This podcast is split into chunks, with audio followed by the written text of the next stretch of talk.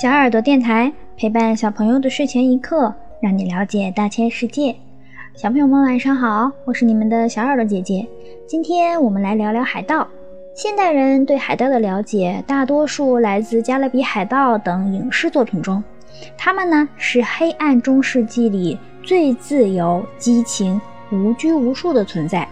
作品中呈现的骷髅海盗旗、独眼海盗等形象。更是成为广为年轻人喜爱的时尚元素。海盗还有一些你不知道的有趣的事情，今天小耳朵姐姐就给大家讲一讲。海盗是一个古老的犯罪职业，从有船只在海上航行以来，就有海盗的存在。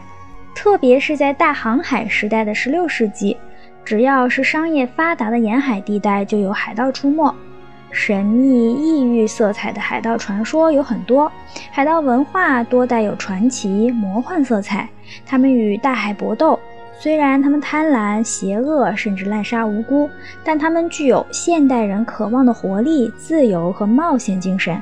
这样的人虽然不道德，但却有魅力，吸引人。这就是欧美文化中的海盗形象。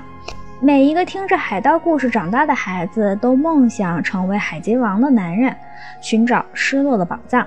那海盗为什么有很多都是蒙着一只眼睛？是真的瞎了吗？还是因为打架把眼睛打坏了吗？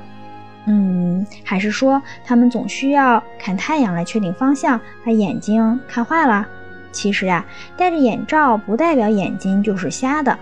阳光明媚的甲板上和漆黑不见五指的甲板下面，光线的差别非常大。遮住一只眼睛可以适应这种明暗交替的环境。从阳光明媚的甲板上到甲板底无光的情况下，只需把眼罩换到另外一边，就可以马上在黑暗中恢复视力。所以，海盗戴上眼罩是为了保证一只眼睛始终适应黑暗。海盗们的一次航行。再怎么说也得好几个月，这个时候食物补给就是很严峻的问题。通常来说，船上的食物补给会有淡水、啤酒、朗姆酒、饼干、各种肉等等，听起来还不错吧？但事实上，在当时的环境下，肉类很快就会腐烂生蛆，新鲜的蔬菜水果简直就是奢侈品。储存在船上的淡水会发臭，所以饮水首选还是酒。朗姆酒这种酒的原料是甘蔗，由于当时加勒比地区的日照充足，甘蔗的数量非常多，由甘蔗酿制的朗姆酒也就应运而生了。朗姆酒还有一个名字叫火酒，它是野性十足、霸气嚣张的酒。海盗们发现朗姆酒简直就是万能的，它可以取代淡水，可以纵酒作乐，还可以借酒壮胆，可以驱除寒冷。但是最最重要的。还是可以做麻醉剂，像海盗这种刀口舔血、脑袋搁在裤腰带上的买卖，一场战斗下来，如果发现有一个人受伤了，但还是活着的，就会立即把伤口包扎起来，然后呢给他灌朗姆酒。这个时候，如果他能够挺过来，就马上送他去做手术。因为朗姆酒的种种好处，有的船长会用朗姆酒来为他的船员发工资，就逐渐的又变成了海盗之间的通用货币。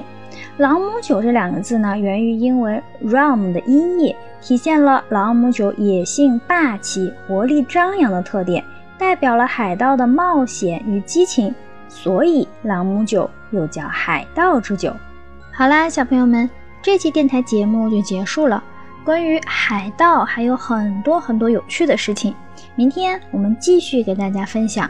如果小朋友们想要了解大千世界更多知识，可以请爸爸妈妈关注我们的微信公众号“小耳朵听大世界”，也可以上喜马拉雅、荔枝和蜻蜓去收听我们的节目。我们明天晚上不见不散，小朋友们晚安。